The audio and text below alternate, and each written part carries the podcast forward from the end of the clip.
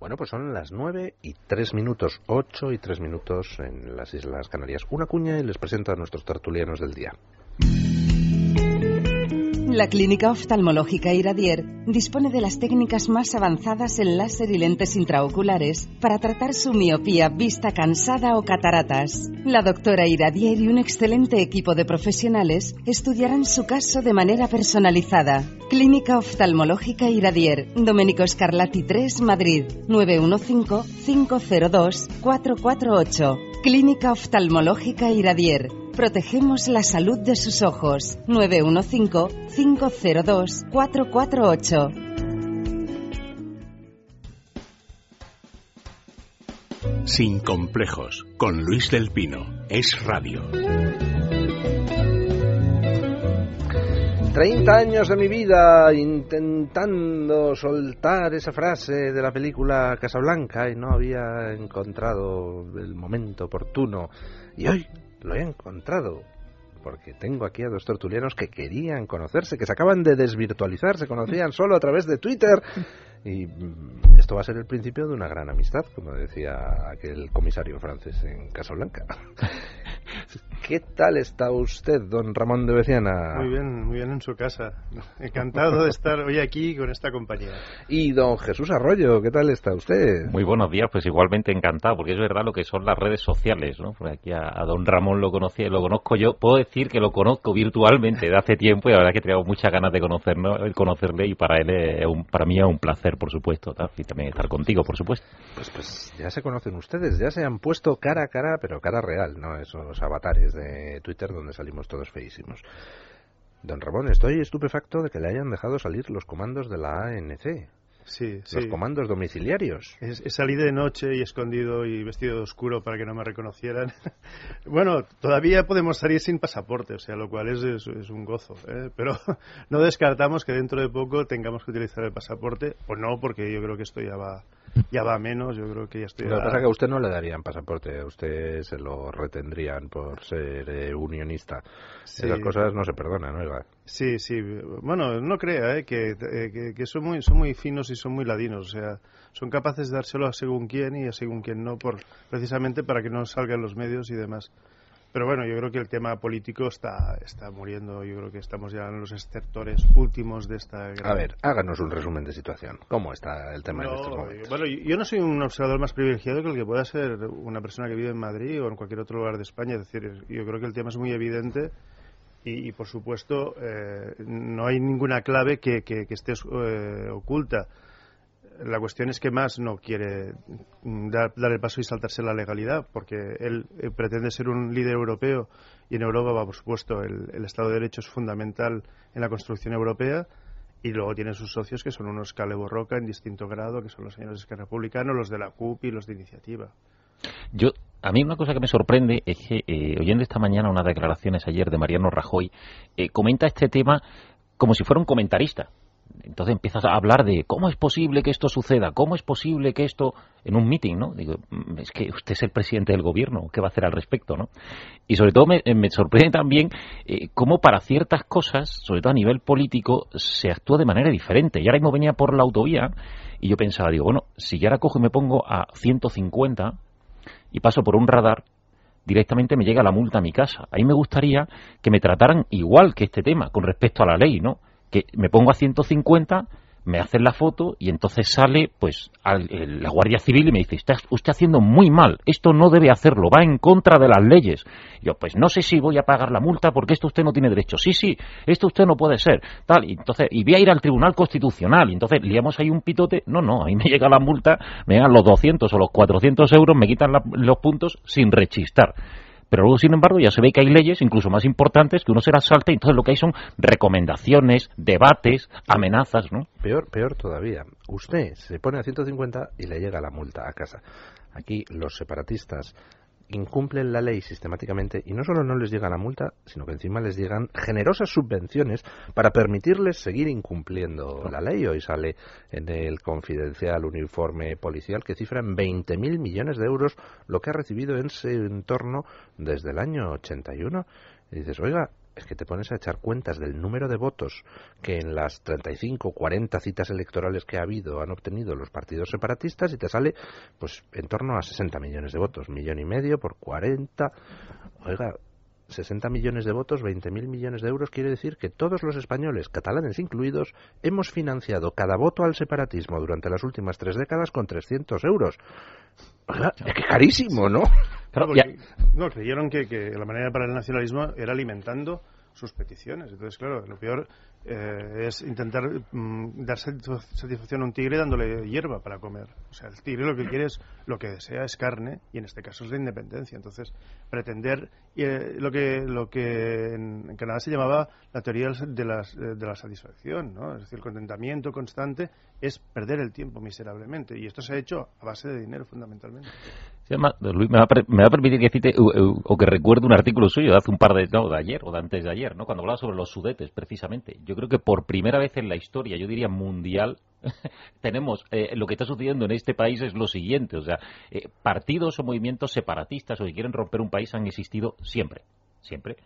Eh, que se han, bueno, que, han existido. en Estados Unidos, el movimiento de independencia de Texas. Claro, entonces, eh, eh, se han financiado ellos, incluso les han financiado desde fuera. Habla, poniendo usted el ejemplo de, de, los sudetes, pues como desde Alemania les financiaban. Pero esta va a ser la primera vez en la historia que hay un partido que quiere romper un país y le financia ese mismo país. O sea, es una cosa increíble, ¿no? O sea, que al que se salta la ley, lo financia al final la ley. Pues claro, esto es un sinsentido, que es lo que estamos contemplando estos días, pero yo insisto, o sea, a mí que eso suceda me parece hasta normal, ha pasado en Estados Unidos, en los sudetes y en todos lados, pero aquí siempre la, vista se vuelve hacia el que manda, hacia el que impone la ley. Entonces, ¿aquí qué está haciendo? Pues, insisto, quejarse, lanzar proclamas, y aquí al final, yo insisto... A mí, lo que me gusta es eso de... Esto se resuelve con ley y diálogo. O sea, vamos a ver, yo anuncio al señor Rajoy Señor Rajoy, se lo anuncio. El próximo 9 de noviembre voy a atracar el Banco de España. Y el señor Rajoy dice, esto se resuelve con ley y diálogo. Si usted cumple la ley, podemos dialogar. Oiga, ¿de qué vamos a dialogar? ¿Me va usted a dejar atracar el Banco de España? ¿Dialogamos sobre eso? ¿Qué tontería es esa? O sea, se resolverá con ley. Pero diálogo, diálogo con el que amenaza eh, con incumplir las leyes. Oiga, está usted promocionando el delito, está usted animando a que la gente amenace con incumplir la ley, porque le promete dialogar con ella en caso de que no la incumpla. Sobre todo, también, eh, aquí ocurre una cosa, que es, ¿dónde está el límite de la independencia? Eh, pero no lo digo de modo sarcástico, lo digo de verdad. O sea, a mí esto me anima a, dentro de escasos días, pues decir que quiero proclamar mi comunidad de vecinos independiente. ¿Por qué tiene que ser una comunidad autónoma y no una provincia, un barrio o una comunidad de vecinos? Entonces yo digo, bueno, pues ahora yo voy a proclamar que mi comunidad de vecinos va a ser un ducado. No quiero ni república ni, ni, monarquía. Quiero nombrar un duque y entonces nos vamos a gestionar. Entonces voy a ir al Ayuntamiento de Granada y le voy a decir, mire, eh, que es que desde mañana eh, mi piso, mi piso no, mi comunidad de vecinos, este bloque es independiente. Nos vamos a autogestionar y usted no va a enjaular las urnas. Vamos a sacar una urna, vamos a, votar todos y ese es nuestro derecho a votar. Y usted no lo va a impedir. Y ahora nos proclamamos independientes, nos gestionamos, que por cierto nos iría tal vez viendo cómo se está gestionando la comunidad autónoma sobre todo y a nivel central nuestros impuestos, pues no vamos a autogestionar nuestros impuestos y no nos lo va a impedir y nos vamos a saltar la ley. No quiero ni pensar lo que ocurriría la primera vez que no pagamos el recibo del IBI, por ejemplo. Nos cae todo el peso de la ley.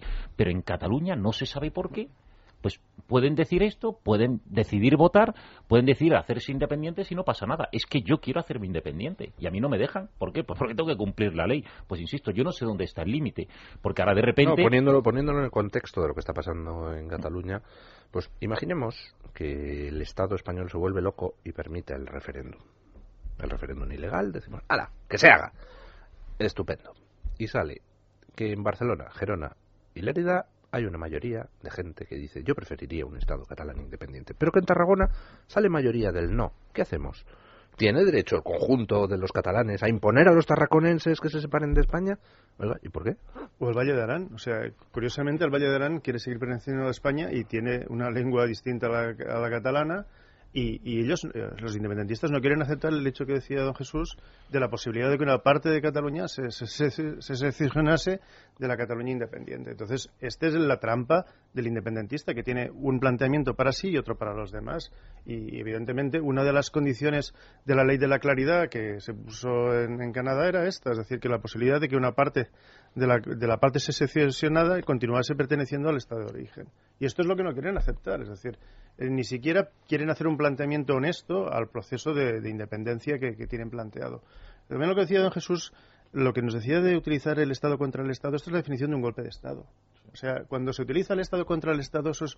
Y pasa que eh, en este país utilizar las palabras tal como son no es políticamente correcto, pero lo que está haciendo Artur Mas es un golpe de Estado. Que se puede utilizar una pistola si eres militar o una pluma si eres presidente de una comunidad autónoma, que tienes todo el aparato del Estado, policía incluida, para imponer eh, tu decisión. Y esto es lo que está ocurriendo en Cataluña. Es decir, hay un señor que está dando un golpe de Estado en distintas fases, no, un golpe eh, como el 23 de febrero, sino en, en dosis homeopáticas y lo que decía don Jesús, es decir, el presidente del gobierno casi eh, está actuando demoscópicamente de, eh, en frente de este golpe de Estado.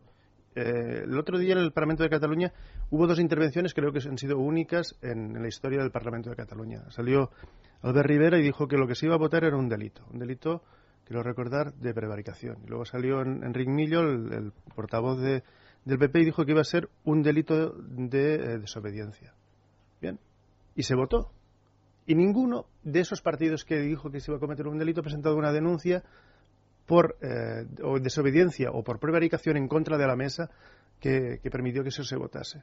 Es decir, yo lo anuncio públicamente en el estrado del máximo órgano de representación de una comunidad autónoma y no hay consecuencia, no por parte del presidente del gobierno, sino de quien anuncia que eso va a ser un delito también demuestra que hay falta de, pero, ahí, pero quien tendría que actuar de oficio es la Fiscalía General del Estado. Ahí voy. Es decir, si pero si la Fiscalía no lo hace, lo deberá hacer alguien. Y si yo lo anuncio, mm, eh, tengo que dar la noticia criminis al Tribunal Superior de Justicia de Cataluña. O sea, no vale hacer solo política cuando los órganos del Estado no hacen lo que deben, entonces tú tienes que suplir esa inacción de la política. Por ejemplo, UPyD hace dos días eh, hemos presentado una querella criminal en contra de Artur Mas en la Audiencia Nacional, por lo que presumiblemente es eh, formando parte del clan Pujol el uno más.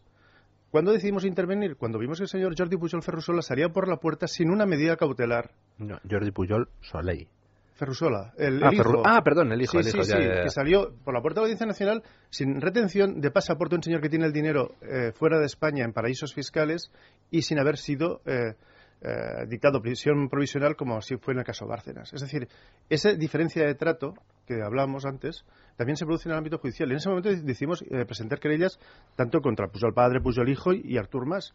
Y hay que suplir la acción del Estado cuando el Estado no hace lo suyo. Entonces, yo creo que, aquí hay eh, una parte importante que es responsabilidad del Gobierno y una parte importante de los partidos políticos que tampoco no hacemos o no hacen lo que deberían. En este caso, creo que en Cataluña se está jugando más al, juego de amagar y no dar que, realmente hacer eh, lo que se debe. Es que yo creo también otro problema que tenemos en España es la politización de la justicia. ¿Y esto qué, esto qué pasa?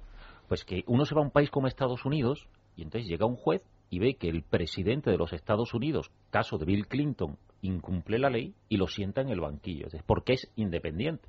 Pero aquí como los jueces obedecen a consignas de partidos, pues son incapaces.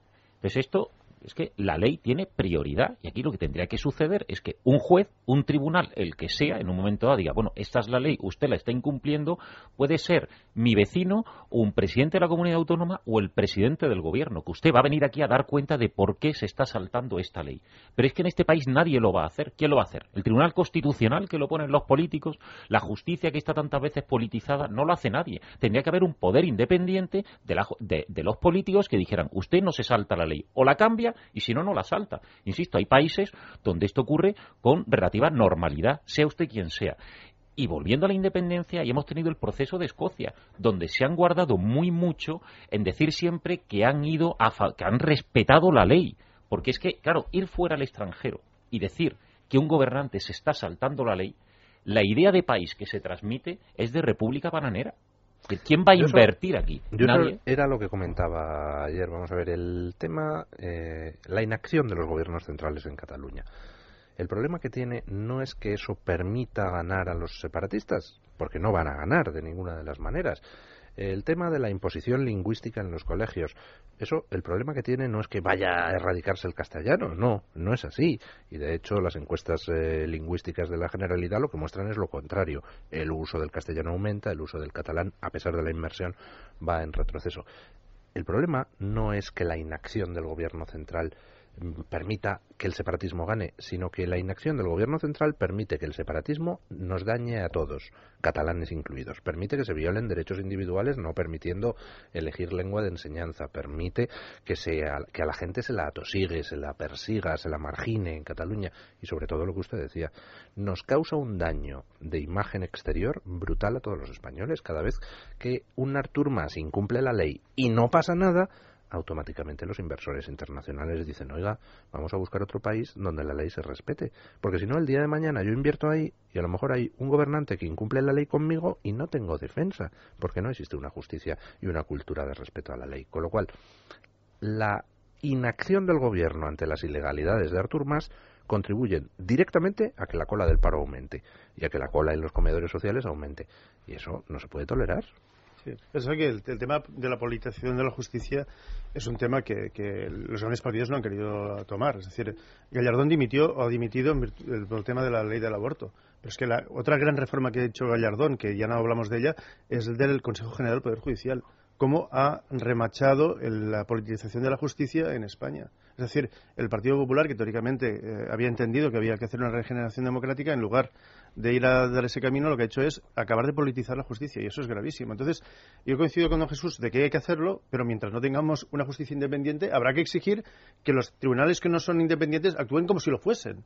¿Qué menos que eso? Y, si no lo, y si no actúan esto, para eso están el resto de la ciudadanía, partidos políticos, asociaciones, para obligarles a hacerlo. En Cataluña, si el tema de la lengua ha avanzado es gracias a Convivencia Cívica Catalana y a Francisco Caja. Es decir, han hecho lo que no ha hecho el Estado, es suplir una acción del Estado en Cataluña. Y esto es lamentable, pero hay que decirlo así. Y, una de dos, o la gente se da cuenta o toma conciencia de que seguir apostando por otros grandes partidos no nos va a llevar a más democracia y, sencillamente vamos a seguir perpetuando este sistema casi mafioso de, justicia. Es que eh, yo creo que todavía tenemos una gran herencia de eh, la dictadura en España. ¿Y a qué me refiero? Que tantas veces cuando ocurre un desmán en España, la gente se vuelve pues en este, caso, en este caso hacia el presidente del gobierno, que parece que es el único que puede imponer autoridad en este país.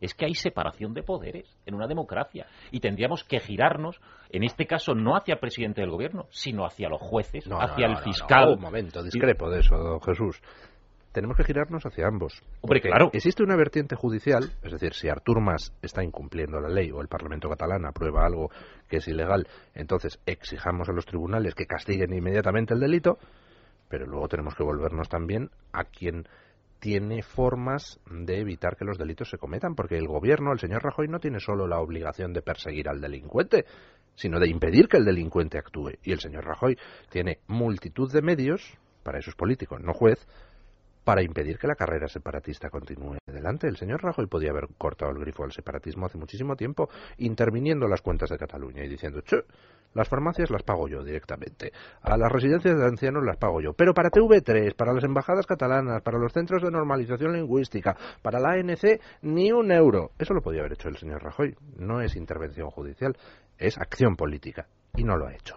El señor Rajoy puede aplicar el artículo 155 de la Constitución y dado que Artur Mas está atentando gravemente al interés general e incumpliendo sus obligaciones constitucionales, tomar el control de las instituciones catalanas como el artículo 155 lo autoriza. Eso no es intervención judicial, eso es acción política y también hay que exigírselo, caramba. no, totalmente de acuerdo, porque, porque mm, vamos a ver, pero es que yo el problema que tengo es que yo no quiero depender de lo que quiera hacer eh, Mariano Rajoy o antes Zapatero. Tengo que depender de eso. Pero ¿Y si se le va la cabeza, dicho de una manera exagerada? ¿Qué pasa? Entonces ahora todos estamos pendientes de dentro de cuatro años que cambie el presidente del gobierno. No puede ser. O sea, yo he visto países, y todos hemos visto, donde, por ejemplo, con desmanes económicos que en cajas, en bancos, en Italia estoy pensando, de repente un día irrumpen la, policía allí, los fiscales entran allí, intervienen aquello y toma el mando un juez.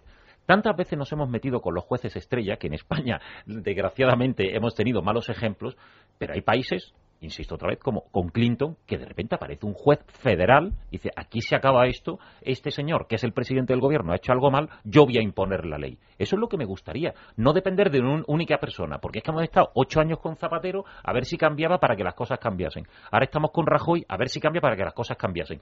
Oiga usted, es que también tiene que haber otros poderes que pongan orden en este país, ¿no? Bueno, mientras eh, decidimos a quién volvemos primero la cabeza, si a los políticos o a los jueces, también podemos volverla al televisor, ¿no? Claro que sí, a Movistar Televisión. Además, saben ustedes que ahora mismo se está disputando el Gran Premio de Suzuka. La verdad es que está siendo una cosa emocionante. Lo bueno es que yo lo he grabado con Movistar Televisión y luego lo puedo ver. Así veo como Alonso se queda ahí clavado en la pista y además como tienen seis cámaras distintas, elijo pues por arriba, eh, cómo lo vio él desde su cámara. En fin, muy interesante. Y en cuanto al fútbol, también vamos con la Liga y vamos con Movistar Televisión. Hoy termina la séptima jornada con cuatro partidos que no se pueden perder. Tres equipos de la parte alta de la tabla se juegan el tipo y todos los pueden ver en Movistar Televisión. La primera cita del día en el Sánchez Pijuán, los equipos del Sevilla y el Deportivo se la juegan a las 12 en el dial 50 de Movistar Televisión. El estadio Balaído será el escenario del segundo partido del día con el Celta y el Villarreal como protagonistas. Esto será a las 5 de la tarde también en el dial 50. Y el Español y la Real Sociedad se verán las caras a las 7 de la tarde, partido que también podrán ver en directo en esta ocasión en el Dial 50 de Movistar Televisión. Y el partido que cierra la jornada es el Real Madrid y el Athletic en el Bernabéu a las 9 de la noche en directo en Canal Plus 1 en el dial 30. En fin, todo esto en Movistar Televisión, que es la televisión como nunca antes la habían visto. Doctor Martín Vázquez, ¿Es cierto que disfrutar de un sueño reparador es sinónimo de salud? Sin duda alguna. Está demostrado que dormir y descansar las horas necesarias es fundamental para nuestra salud, ayudándonos incluso a evitar algunas enfermedades, a reforzar la memoria y a mejorar nuestro estado de ánimo. Por ello, el insomnio es uno de los grandes culpables de que día a día perdamos calidad de vida. ¿Podría ayudar Dormax en estos casos? Sin duda. Dormax es un producto natural, rico en extractos vegetales relajantes y melatonina. Gracias a su perfecta combinación, Dormax nos va a permitir conciliar un sueño duradero y de calidad durante toda la noche, para que tengamos un despertar lleno de vitalidad. Disfrutar de un sueño natural y reparador es así de fácil con Dormax, de Laboratorios Acta Pharma. La canción que destrozó cada mañana al ducharme presenta esta cuña del seguro de hogar de línea directa. Llámanos y descubre el seguro de hogar de línea directa, porque ahora te mejoramos el precio de renovación de tu seguro de hogar. Garantizado. 902-123-536. 902-123-536. Línea directa, una compañía Banquinter. El prestigioso pintor Félix Rebello de Toro tiene un espacio pictórico con exposiciones permanentes en Málaga, en la calle Afligidos, junto a la catedral, en la que fue vivienda del escultor Pedro de Mena durante sus estancias en esta ciudad. Este museo, que contiene 132 obras del pintor Rebello de Toro, presenta ahora una serie de pinturas, muchas desconocidas por el gran público, de entre 1935 y 1949, la época de iniciación del artista. Museo Rebello de Toro, visítelo. Es un consejo del Ayuntamiento de Málaga. En Málaga solo faltas tú.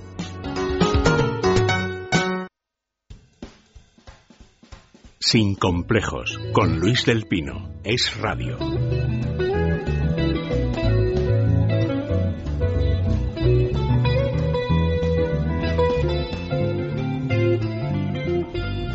Don Víctor de la Serna se incorpora a nuestra tertulia después de sortear los obstáculos que una carrera de la bici o algo por el estilo ha puesto en Madrid. Sí, sí, está Madrid partido en dos y los que vivimos cerca de la Castellana nos encontramos bloqueados porque la policía no, no permite salir por algunas calles. Pues permítame que le diga que quienes están hoy bloqueados, quienes se han levantado un poco bloqueados hoy, son los responsables municipales y autonómicos del PP que se han desayunado con una encuesta de metroscopia en el país hay que ver qué mala leche tienen estos progres, ¿eh?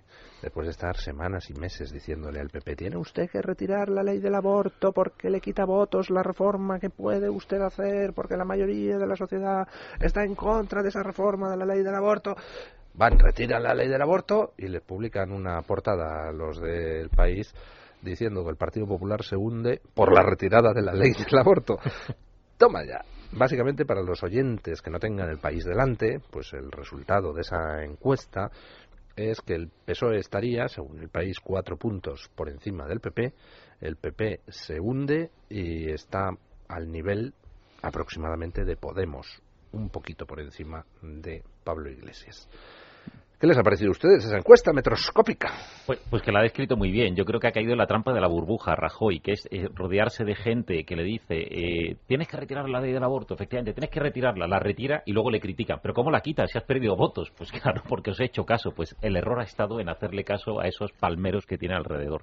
Yo tengo que decir que ni siquiera con Bolinaga, con el tema Bolinaga, que fue muy duro para el PP, he visto la reacción de estos días con respecto a la ley del aborto. Eh, WhatsApps de gente que mandaba su foto eh, con eh, la carta dándose de baja en el PP, por ejemplo, que me ha sorprendido. Han, han, aparecido incluso en WhatsApp, en las redes sociales, con nombres y apellidos. un allegado mío, persona pues que se partió la cara durante, durante mucho tiempo por el PP en una alcaldía tradicionalmente del PSOE rodeada de bueno pues de, alcaldías del PSOE que tuvo la valentía de salir adelante presentarse y la ganó para el PP se ha dado de baja. Entonces, ha habido una serie de ejemplos cercanos y, toda una cascada que ahí, me hicieron pensar qué está pasando aquí, ¿no? Hoy había la noticia, no me acuerdo dónde, de otro concejal del Partido Popular que ha eh, presentado la baja en San Cugat del Vallés por el tema de la ley del aborto. Hace unos días eran dos en, eh, concejales en un eh, pueblo de Ciudad Real. Eh, antes había sido otro en un pueblo de Zaragoza. Y sí, yo también tengo allegados mm, de estos que te mandan mensajes de después de 30 años de militancia me acabo de dar de baja en el partido. Bueno, hay gente para la que el tema del aborto pues puede que no sea importante, o incluso hay votantes del PP que a lo mejor eran favorables a mantener la legislación de Zapatero, pero también hay otra parte de los votantes del PP, y desde luego no desdeñable, para la que ese tema era hombre, sensible. Entonces, pues si tú te dedicas a patear a tus votantes en tandas sucesivas, eh, primero, a ver, ¿cuántos votantes me quedan? Uy, todavía demasiados. Ala, suelto a Bolinaga, pateo a una parte del electorado. Pum, bajada. Y ahora eh, admito la sentencia de Estrasburgo sin tener que admitirla. Ala, pum. Y ahora subo los impuestos aunque dije que los había bajado. Y ahora eh, cancelo la reforma de la ley del aborto. Pues claro, al final acabará votando a Rajoy el señor Rajoy, ¿no? Pero eh, es interesante también en esta encuesta, eh, que bueno, hay que tomar con las típicas cautelas de una encuesta alejada todavía de un periodo electoral, eh, ¿a dónde, por las cifras que veo, a dónde se va exactamente ese voto de del PP, algo un poquitín al PSOE quizá, pero no veo muy claramente cómo se distribuye. Se va a Podemos también, posiblemente, ya, porque ustedes decían que Podemos estaba recibiendo gran apoyo en clases profesionales y, de alto nivel educativo y cosas de ese tipo, no sé, no, según, la, según la última encuesta del CIS, pues habría unos 300.000 votantes del PP que se habrían pasado a Podemos. Ese es el voto del, del cabreo, yo creo más cabreo relacionado con el tema económico que con bueno, el tema del aborto, porque Podemos no es precisamente un partido antiabortista, pero más o menos lo que la encuesta del país dice al respecto es que a donde se está yendo es a la abstención. A la pura abstención. Sí. y, además, vamos, yo que quería apuntar con respecto a lo de los votantes que se pasan a Podemos es que se está minusvalorando al votante que no tiene nada que perder. A mí las amenazas que hacen eh, de Podemos me hacen relativa gracia, ¿no? Es decir, lanzan a la población, como venga Podemos, la economía irá peor, habrá más desempleo. Y ahora yo tengo enfrente a un señor que lleva tres años en paro, que no puede pagar la hipoteca, que está recibiendo ayudas familiares porque no tiene un duro, y ahora vienen a decirle que siga votando al PP porque si no vendrán los de Podemos y le irá peor. Pues es que le suena como decirle que vote al PP porque si no van a subir los Ferrari. Y dice, usted, es que yo ni lo huelo. Es que para mí ahora mismo el empleo, con todas las promesas que he recibido, ni lo huelo y yo no veo que a mí, a nivel particular, a pie de calle, la economía vaya mejor. No tengo nada que perder. Luego, ¿cuál es mi voto de castigo? Voy a darles donde más les duele. Es que si se presentara, no sé, otra vez Erri Batasuna en toda España, pues le votarían también. Y menos mal que no votan a Mayur, porque si no también votarían a Mayur. O sea, es un voto de castigo como diciendo, ya estoy harto de promesas incumplidas. Porque lo has dicho antes, es que al señor Rajoy se le están arqueando las cejas como a Zapatero. Es que yo no sé realmente qué, cuál ha sido el cambio. Y si encima la ley del aborto sigue igual y Bolinaga lo mismo. Y por último, vamos a ver, yo estoy convencido de que mucha gente en el PP pues que a lo mejor mm, está relativamente cómodo con esta ley del aborto. Yo no digo que todos tengan que ser pro vida, pero es que la palabra vale mucho. Y es que, claro, eh, están, están valorando también eso. O sea, cuando un dirigente se presenta y dice, yo pienso esto, voy a hacer esto, pues si luego lo incumple, pues yo qué seguridad tengo luego de que vaya a hacer algo sensato en la vida. Entonces yo creo que el incumplimiento a veces pesa hasta más que lo ideológico. Usted ha mentido. Entonces váyase, dígame la verdad y ya veré si le voto. Y una cuestión que también, ¿eh? yo creo que, que, Rajoy había apostado mucho por la reactivación económica. Y está claro que, que Rajoy no está consiguiendo nada en ese terreno. Que era su gran apuesta, era que la gente votaría al PP por su gran acción económica. Hay una defracción clarísima, el paro eh, está igual o ha crecido y por tanto la gente no tiene ninguna fe en el equipo económico de, de Rajoy. Es evidente de que Rajoy en este tema está absolutamente desnortado y un poco lo que decía don Jesús, es decir, y al que no tiene nada ya no le viene de aquí y toma opciones pues radicales de ruptura, porque al fin y al cabo lo que plantea Podemos es un planteamiento de ruptura, lo cual tiene unos riesgos altísimos, eh, teniendo en cuenta de que si estamos en la Unión Europea debemos mantener unas ciertas pautas de, orden y de mantenimiento de constitucionalidad que creo que Podemos no cumple.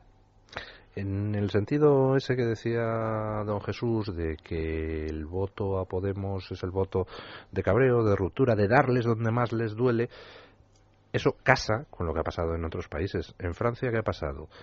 Que quien ha arrasado en las elecciones europeas es el Frente Nacional, es decir, la extrema derecha, es decir, lo contrario de Podemos, lo contrario en algunas cosas, porque luego las coincidencias ideológicas en los temas, que si auditoría de la deuda, que si el impago de la deuda, que si el no sé qué, que si no al euro, que pues hay bastantes coincidencias, pero se supone que son el otro extremo del espectro político. ¿Qué pasa? ¿Que la sociedad francesa es una sociedad muy de derechas y la española muy de izquierdas?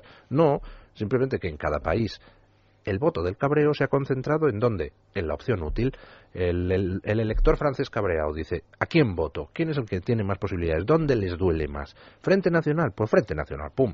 Aquí en España dice, ¿dónde les duele más? Podemos, pum. Llevaba creciendo en, Francia mucho más tiempo que Podemos en España. Es un fenómeno distinto, es, es anterior a la crisis. Es decir, en Francia hay, hay un sustrato un poco diferente. Pero de todas maneras, la, situación actual le puedo ya poner se ha hecho otros, más parecida. Le puedo poner otros ejemplos. En Italia, ¿quién, ¿quién es el que ha recogido? Pues el Movimiento Cinco Estrellas que qué es? Pues ni de izquierdas ni de derechas, sino son Podemos, esos son Podemos, esos son movimientos eh, de la extrema izquierda griega, etcétera, son movimientos nacidos eh, al, al, socaire de, de, de la crisis. Pero Beppe, Beppe, Grillo, el italiano, de extrema izquierda no tiene nada. No, no, digo que son movimientos populistas nacidos al socaire de la crisis. El Front Nacional no es un movimiento nacido al socaire de la crisis, sino que lleva creciendo, que ya ha llevado eh, eh, a segundas rondas al Partido Socialista y gracias a la segunda ronda han ganado unas elecciones, pero ya estaban derrotándolas. Cuidado. Es mucho, el, el problema de Francia es si queremos más profundo, más estructural, que en España o que en Italia, donde podemos ver que es una cuestión directamente llevada de que la crisis es muy grave. Pero ahora que la, la, crisis se ha agudizado en Francia en los dos últimos años, mientras que en España se ha frenado y en Italia también se, ha hecho mal, peor que en España. Eh, entonces ahora sí que en Francia tiene una posibilidad auténtica de llegar al poder. Veremos con estos movimientos, eh, eh, el español, el italiano, qué sucede el día de mañana. Pero de todas maneras, el colapso que anuncia que anuncia la encuesta esta del país del PP no lo preveía nadie, como nadie previó el millón doscientos mil votos de Podemos en, en, las elecciones del año pasado. Y entonces, pues, eh, son cosas que del mes de mayo pasado. Eh, eh,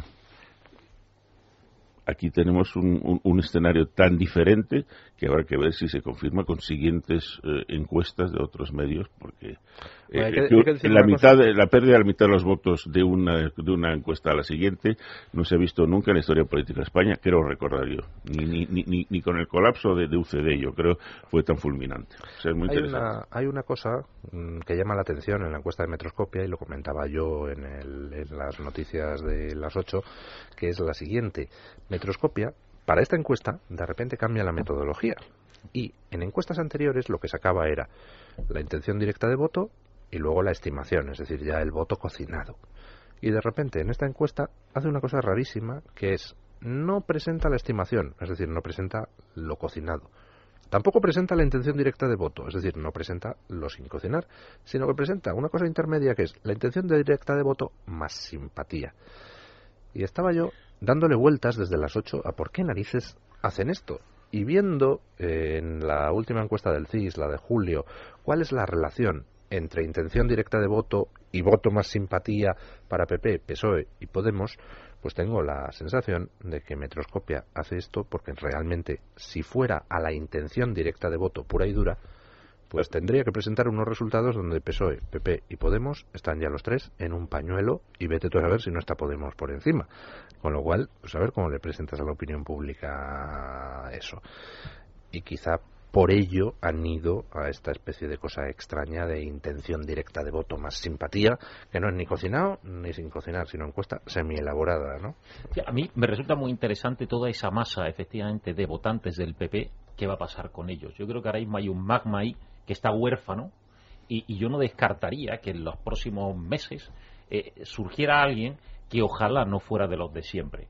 O sea, has hablado antes de eh, Beppe Grillo pues a lo mejor surge alguien. Y no estoy pensando en, los líderes que todos conocemos de, de la derecha. Está animando a Santiago Segura a que monte un partido. Pues, pues, pues, hombre, pues posiblemente arrasaría bastante, ¿eh? O sea que, pero bueno, lo mismo que ha salido un Pablo Iglesias, que saliera eh, otro personaje eh, con otras características, porque hay una serie de, insisto, de votantes huérfanos que ahora mismo están como un magma por ahí perdidos, que Rajoy los ha ido perdiendo, los ha ido maltratando, entonces ¿qué va a pasar con él? Tenemos un Albert, un Albert Rivera ya que podía haber sido un, Pablo Iglesias, pero no está creciendo de manera... Y, para mí tenía prácticamente todas las características suficientes para haber tenido una, subida rápida personal al, mismo tiempo que se hundía el, PP. No lo hemos visto por ahora en las encuestas. Cataluña pierde, ¿eh? Estamos en la tormenta perfecto para un partido como, Ciudadanos y, está perdiendo apoyo popular precisamente por esta apuesta que están haciendo para el resto de España. Me preocupa lo que dice don Jesús, porque claro, aquí al final queremos remediar un mal con otro mal, que es el, mal del populismo de izquierdas con un mal de populismo de derechas. No sé si es esto lo que se merece España. España se merece una apuesta de regeneración seria. Y eso es doloroso, es poco popular es, es poco emocionante y, no llena las calles de gente, pero es la única receta que nos va a sacar de este lío. Es decir, lo que apuntaba don Jesús, el tema de la, del cambio en la justicia, eso es un tema que a la gente no, le excita, evidentemente. Es más fácil prometer que habrá un salario social para todos y que, y que vamos a, los, los, los ríos eh, traerán miel y vino eso es evidente que es lo que está prometiendo Podemos, curiosamente con un gran apoyo mediático de los medios de la derecha tradicional, que a mí que me lo cuenten, porque al fin y al cabo, si la estrategia del PP era hacer crecer Podemos para hundir el PSOE, desde luego él se va detrás de, esa estrategia. Pero me preocupa que, ese populismo de izquierdas quiera ser compensado con un populismo, pues eso, de, frases vagas, de, recetas eh, baratas, de soluciones mágicas, cuando lo que hay que hacer es, sabemos lo que hay que hacer que es hacer una regeneración democrática en el sentido de transparencia, de una ley, de una ley electoral que, nos dote a los españoles de mayor igualdad, que actualmente no la tenemos, de un cambio en la justicia, de que los órganos de control controlen Banco de España, eh, Tribunal de Cuentas, etcétera, etcétera, etcétera. Y esto es, esto es el camino para reconducir a España por la buena senda. Yo, si me permiten, llevo dando la plasta meses y meses y meses en estos micrófonos diciendo que, que la gente no tiene por qué estar votando siempre a los mismos de siempre que nos arruinan y tampoco tiene por qué irse a los populismos tipo Podemos. Existen alternativas sensatas, existe UPyD, existe Ciudadanos, existe Vox. Hay donde elegir que se analicen las posturas de cada uno de esos partidos en los distintos temas ideológicos y oiga, elija usted a quien vota, pero vote, no se quede en su casa porque pues si no... Porque vemos los que más están decidiendo, se están decidiendo por ninguno de los tres, por Podemos. Muy interesante, muy peculiar. Pues hacemos una pausa publicitaria y analizamos por qué. La Clínica Oftalmológica Iradier dispone de las técnicas más avanzadas en láser y lentes intraoculares para tratar su miopía, vista cansada o cataratas. La doctora Iradier y un excelente equipo de profesionales estudiarán su caso de manera personalizada. Clínica Oftalmológica Iradier, Domenico Scarlatti 3, Madrid, 915-502-448. Clínica Oftalmológica Iradier Protegemos la salud de sus ojos. 915-502-448.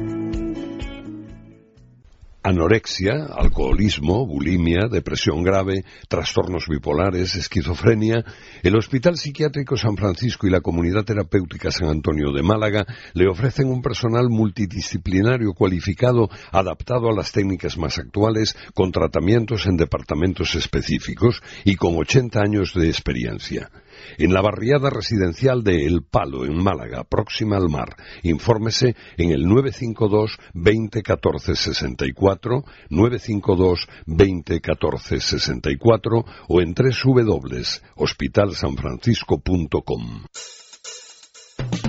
Málaga, una ciudad genial. Escápate y conócela. Museos, gastronomía, exposiciones, ocio, eventos. Déjate llevar por sus calles peatonales, por la amabilidad de su gente, por sus rincones llenos de historia y también sus largos paseos marítimos frente al mar. Málaga Ciudad Genial. Disfrútala. En Málaga solo faltas tú. Ayuntamiento de Málaga.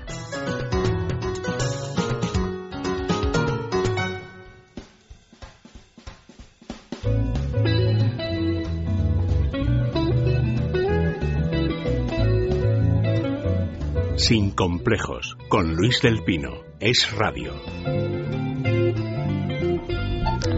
Bueno, estábamos hablando fuera de micrófono, eh, comentaba alguno de los tertulianos que, hombre, que buena parte del motivo de la subida de Podemos es que Pablo Iglesias está en todas partes. Parece que está contratado a tiempo completo en algunas televisiones.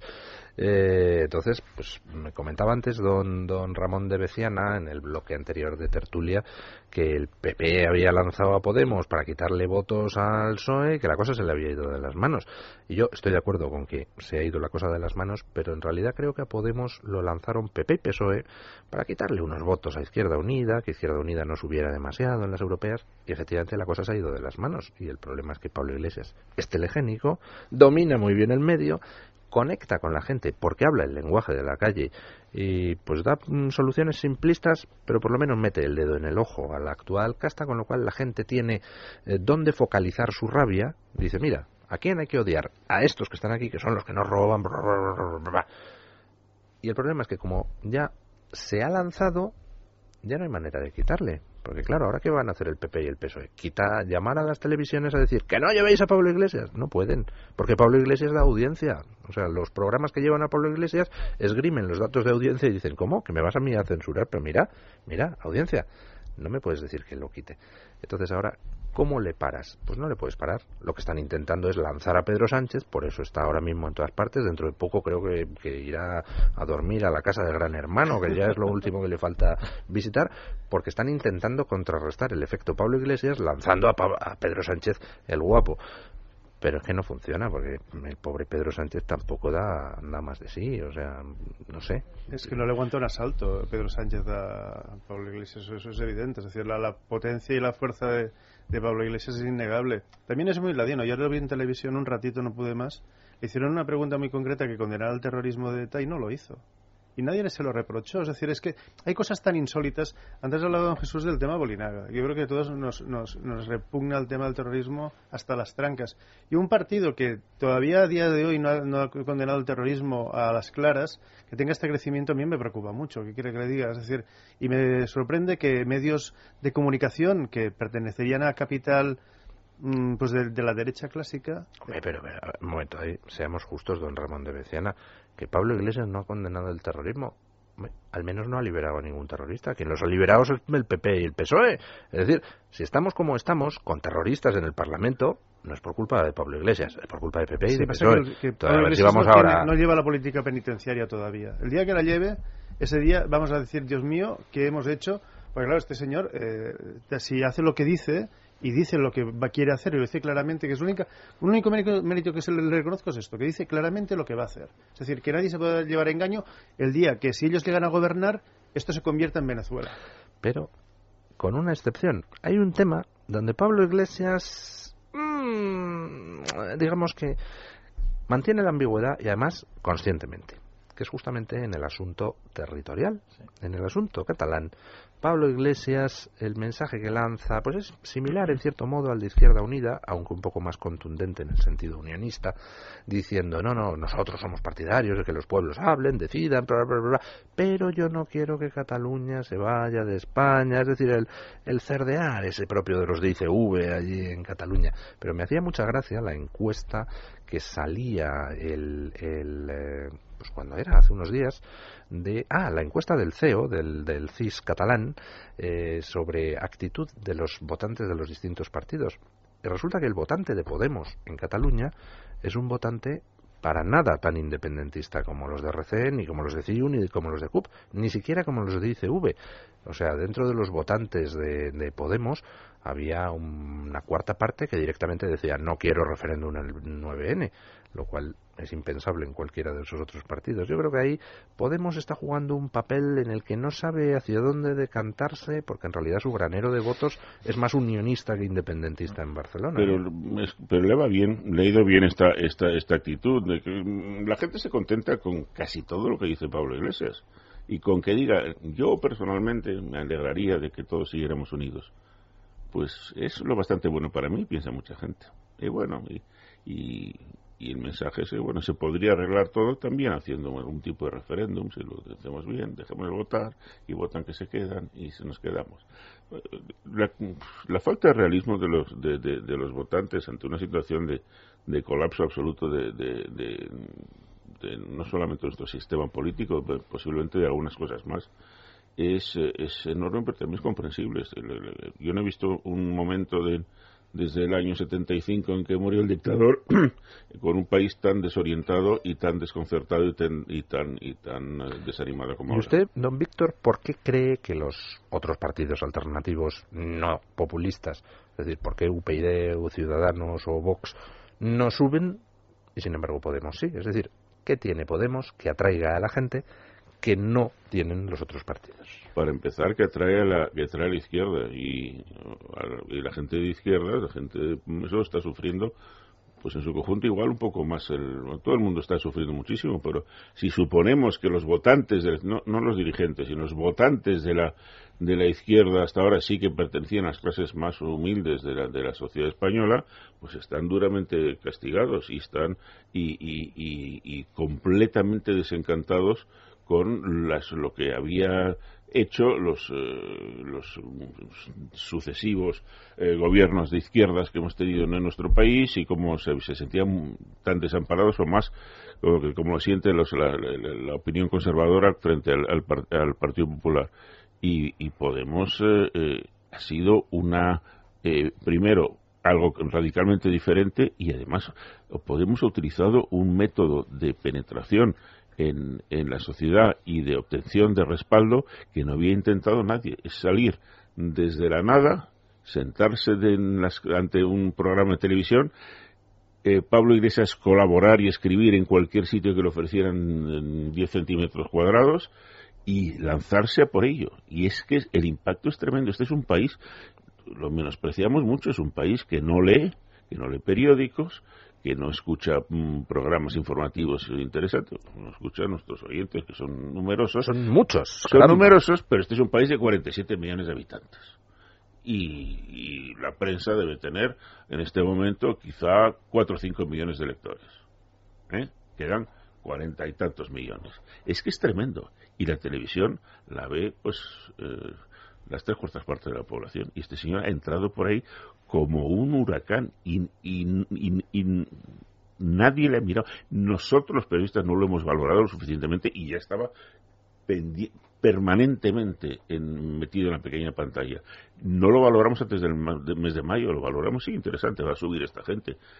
No habíamos previsto el impacto en un país en el cual tú recibes un mensaje del señor Cintora o de cualquier programa de esos y después no lo contrastas con nada más porque por la mañana, a la mañana siguiente no va a salir un periódico.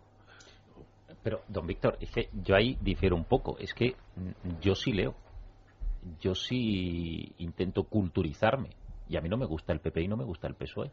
Entonces, eh, yo no creo que solamente haya sido Pablo Iglesias su explosión por culpa de la incultura de la gente es que, es que yo ahora mismo las alternativas que tengo no me gustan. Yo creo que este señor, Pablo Iglesias, es muy listo. Yo ya lo vaticiné hace tiempo. Estoy esperando la imagen suya con una bandera de España detrás. ¿Por qué digo esto? Pues porque él es lo suficientemente listo para darse cuenta que se tiene que centrar. Y se está centrando. O, ayer, por ejemplo... Tiene un buen ejemplo. Ahora lo que lo hizo Santiago Carrillo le fue de maravilla. Yo creo que él va a ser el Julio Anguita, pero que va a ganar. Ojo, ojo, que eso que está usted diciendo, había una entrevista en público hace tres viernes, creo, muy interesante, o sea, se la recomiendo a todo el mundo, la recomendé por Twitter, una entrevista a Pablo Iglesias muy larga que le hacía Orencio, no me acuerdo el nombre del periodista, pero el caso es que eh, Pablo Iglesias hablaba de la estrategia que van a seguir y en un momento determinado desliza una idea que va en el sentido que usted dice, decía, ojo, tenemos que respetar a aquellos que no se emocionan con la bandera republicana ni con la guerra civil, sino que se emocionan cuando gana la selección española y se emocionan con la bandera de España eh, constitucional, tal. Dice, tenemos que respetar a esos porque aquí no venimos a darnos un gustito ideológico de decir, uy, qué de izquierda somos, sino que venimos a ganar las elecciones. Es decir, lo que está diciendo es lo que, lo que usted mm. dice, que en cualquier momento, de repente, empieza a enarbolar una bandera de España, lanza un mensaje pues similar al que ha lanzado Alexis Tsipras en Grecia, donde siendo la extrema izquierda, vamos, no se le cae de la boca la palabra la patria, hay que defender la patria griega, tal, ¿Por qué? Pues porque lo que quiere es movilizar a la gente, ¿no? Y en el momento en que haga eso Pablo Iglesias, ojo, porque... Y además su sueldo es para todo el mundo. No, y además... El sueldo es eh, garantizado por los españoles, es para todo el mundo es para el señor que va a misa todos los días, no hay ningún problema. no hay problema, hay dinero para todos. Le voy a concretar todavía más. Yo creo que va a ser a través del deporte, porque él no va a salir a una manifestación con una bandera de España, pero empezará a deslizarse por los acontecimientos deportivos que arrastran a tanta gente de España. Animar a la selección española, a la roja. Entonces, con ese sentido, además, hablando de la roja, pues todavía le encaja más, ¿no? Entonces, eh, yo creo que va a tirar por ahí. Eh, con respecto a Cataluña o al País Vasco, siempre su mensaje es soy español, que lo dice así, soy patriota, pero respeto vuestro derecho a decidir y me daría mucha pena que os fuerais. O sea, ya está poniéndose en ambos sitios. Entonces, eh, ayer... cerdeando, que se dice. Claro, entonces es un mensaje muy listo. Entonces, eh, claro, luego pasa al contrario. Llega el PSOE, ve esto y dice, perfecto, vamos a coger aquí una cara bonita, un mensaje telegénico y vamos a soltarlo. y le sale rana. Segundas partes nunca fueron buenas. Claro. Es que es una imitación, no se puede andar por la vida con imitación. Lleva una semana gloriosa. Primero lo que, no, lo que no he averiguado es a quién imita Pedro Sánchez. Es decir, que está imitando a alguien es evidente porque dice una cosa, luego se desdice, lo cual quiere decir que no está diciendo lo que realmente opina sobre ninguna cosa. No, pero todavía no, he logrado, no he logrado saber si está imitando a Pablo Iglesias, a Zapatero o a una mezcla de los dos. Una, combinación, una combinación, sí. Una sabia combinación de ambos dos. Y es, Es, es como Zapatero, pero juega mejor el baloncesto que Zapatero. No olvidemos este dato. bueno, viniendo de usted, que es un experto en baloncesto, lo tomaré como una como un hecho. Ha jugado juveniles de un equipo importante y Zapatero es. ¿Dónde, ha jugado Pedro Sánchez? Estudiantes. Ah, no me diga Pedro Sánchez. Es del estudiante. Era del Ramiro. Fundamental, de Ramiro, sí. Dios santo, Dios santo, alguna característica buena tenía que tener, caramba. bueno. Vamos a ir a hacer una pausa publicitaria, boletín de las 10, y luego rematamos la tertulia.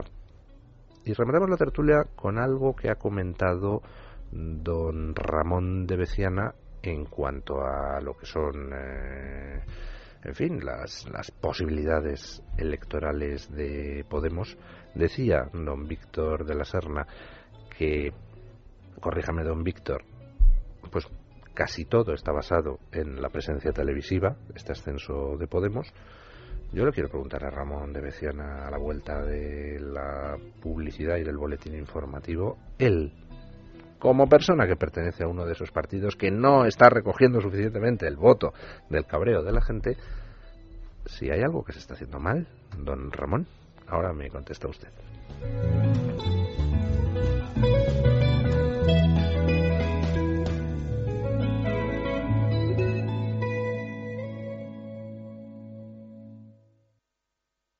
Sin complejos, con Luis del Pino. Es radio. Son las 10, las 9 en Canarias. Es radio. Servicios informativos.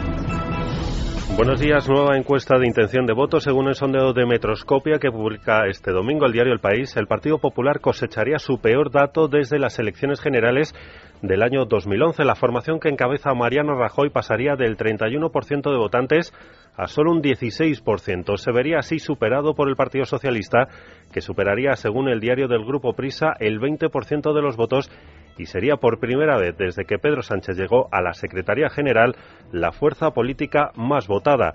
La gran sorpresa sigue siendo la formación Podemos. El partido de Pablo Iglesias sigue con su escalada, se consolida como tercera fuerza política por encima del 15% en intención de voto.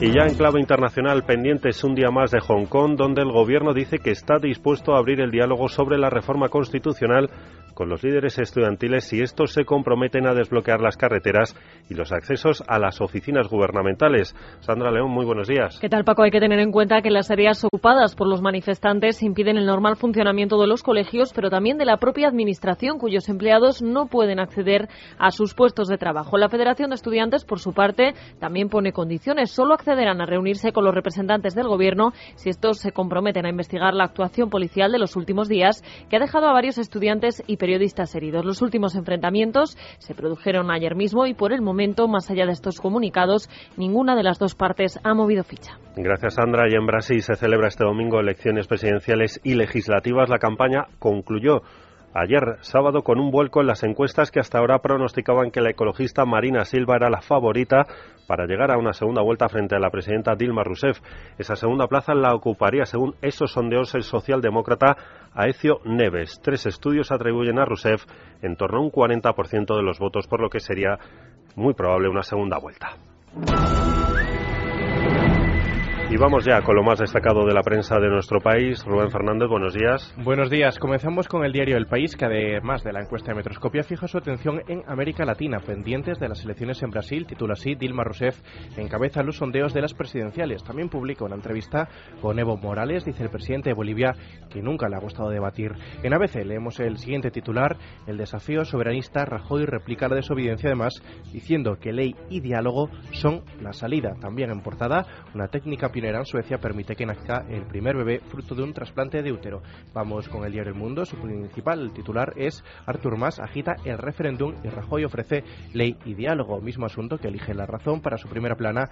El diario del Grupo Planeta adelanta una crisis en el gobierno catalán por su sumisión a Esquerra. Y finalizamos con Libertad Digital libertadigital.com, artículo del presidente de esta casa, Federico Jiménez de los Santos, Los rámbulos de Barnapés, un texto que ya pueden leer en nuestro periódico en la red. Es radio.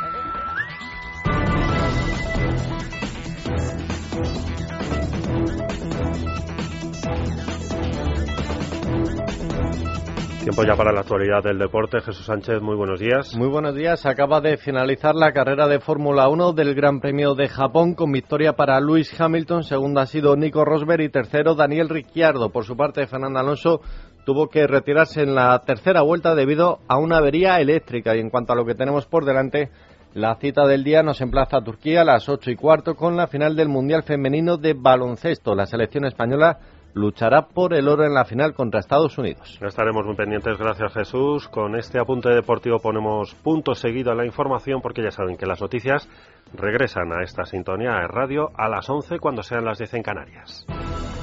Más información en libertadigital.com. Todos los boletines en esradio.fm.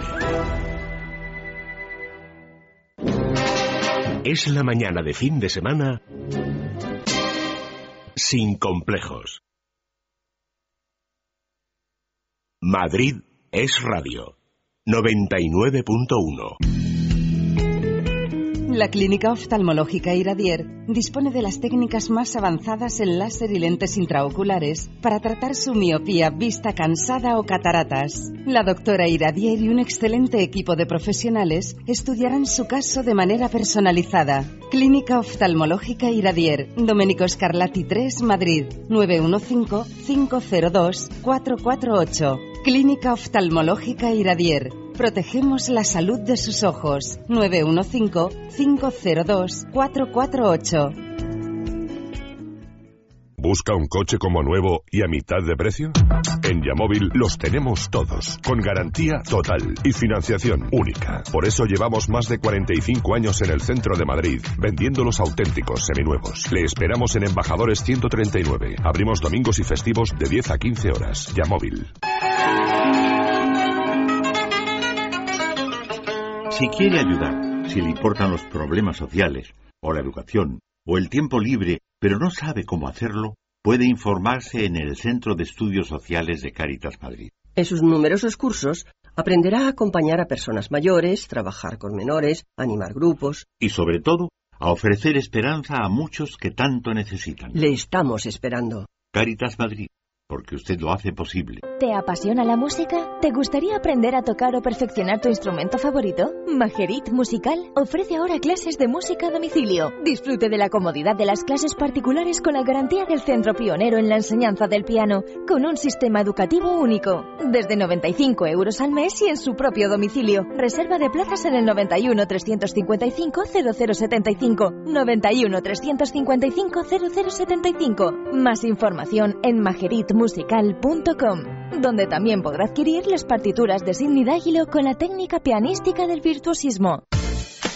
Hay muchas opiniones sobre el programa Déjate de Historias. Por ejemplo, vamos a oír la de don Ignacio Samper, director de la Oficina del Parlamento Europeo en España. Yo quisiera saludar a todos los oyentes de Déjate de Historias y les felicito además por seguir un programa con tanta chispa, con tanta inteligencia, con tanto humor, un programa que llega al corazón y que además de todo eso te hace reflexionar. Pues nos pueden seguir todos los días de lunes a viernes a partir de las 12 del mediodía aquí en Es Radio, el programa Déjate de Historias. Déjate de historias. Es radio.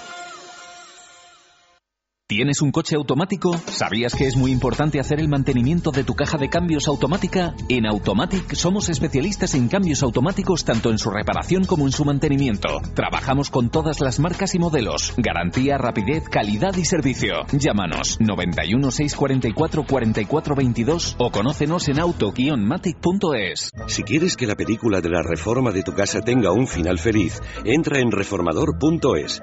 Lo reforman todo. Casas, oficinas, locales con calidad sin sorpresas, en el plazo fijado y con garantía. Y este mes financian tu reforma en 24 meses sin intereses. Reformador.es. Reformas de cine.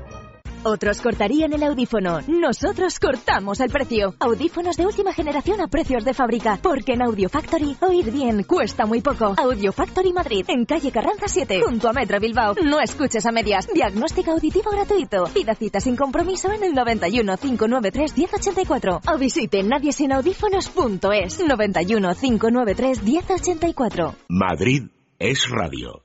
99.1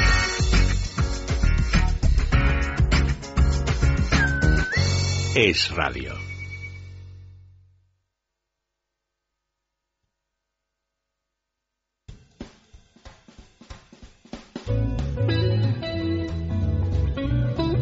Sin complejos, con Luis del Pino, es radio.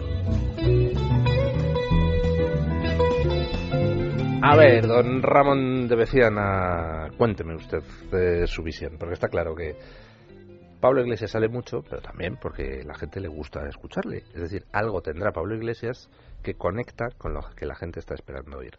¿Qué es lo que no tienen UPyD Ciudadanos o Vox para conectar con la gente? Yo creo que es fundamentalmente un tema de proyección mediática. Es decir, yo creo que ha habido una apuesta enorme de, medios de comunicación mm, españoles eh, por la figura de Pablo Iglesias, porque les ha parecido gracioso.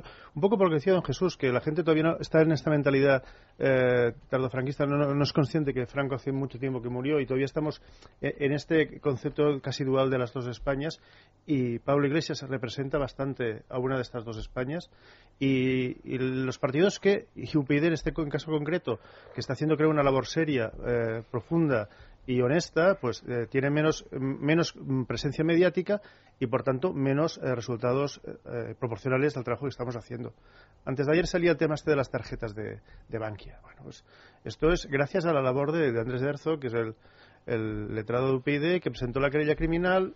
El señor, el señor Iglesias, más que hacer demagogía de esto, no hace ningún trabajo en favor de la democracia. Entonces, eh, como estamos en, un, en, una democracia pues, mediática y demoscópica, eh, desgraciadamente a veces el trabajo serio no, recibe el, trabajo que uno, el, resultado que uno merece. Uno puede tener un buen cocinero, un buen restaurante, un buen producto y a veces no tienes la clientela que te merecerías y otro que, produce que produce pero, pero, será por algo porque hay porque se está fallando en el marketing de alguna manera. No yo, yo insisto que es un tema de mm, presencia mediática. Yo creo que, que tenemos eh, trabajo serio. Hemos, estamos por ejemplo en, el, en, Asturias hemos hecho un hicimos un pacto con, el, con el PSOE, el PSOE incumplió el pacto y hemos roto con ese pacto. Es decir, estamos demostrando otra forma de hacer política y evidentemente cuando los medios de comunicación no te dan amparo, mm, la televisión, por ejemplo, invitan para hablar de la regeneración democrática. Invitan a muchos partidos, pero no invitan a UPyD, que es el raquis de, nuestra, de nuestro programa electoral. Bueno, pues algo habrá en eso para que no nos llamen. ¿Quién decide qué, qué partidos se llaman? ¿Quién decide quién no va? Bueno, pues este es un poco el kit de la cuestión. Y evidentemente hemos de mejorar en muchas cosas, en, comunicación. Pero mire, yo, yo le, pongo, le pongo un ejemplo. Esta casa. Eh, son datos que cualquiera puede, puede comprobar entrando en Libertad Digital, donde tienen a la derecha, un poquito abajo, lista de noticias más leídas. Oiga, nosotros aquí no traemos a Pablo Iglesias, eh, tal, pero sin embargo lo cierto es, son datos que tú pones una noticia donde Pablo Iglesias dice no sé qué sobre cualquier cosa, por irrelevante que sea, y tiene un número de lecturas brutal. Pones cualquier cosa que hace Pedro Sánchez y no lo lee nadie. Entonces, eso quiere decir que Pablo Iglesias atrae audiencia. Luego algo estará haciendo eh, bien, estará conectando con la gente por para, algo. Para empezar, viene de la nada, viene de la nada políticamente, sale desde cero ha sido fácil para sus rivales políticos identificar tanto a UPyD como a Vox con la anterior política porque están dirigidos por personas que ya pertenecían a la, vieja política. ustedes también son casta. Será injusto, será injusto, pero el mensaje ha sido bastante eficaz en ese sentido que un poco de la de la sombra y a pesar de que nunca han tocado poder de la de la sombra de, de, suspicacia nacional frente a, los grandes partidos de toda el PP y el PSOE les ha caído también a estos partidos.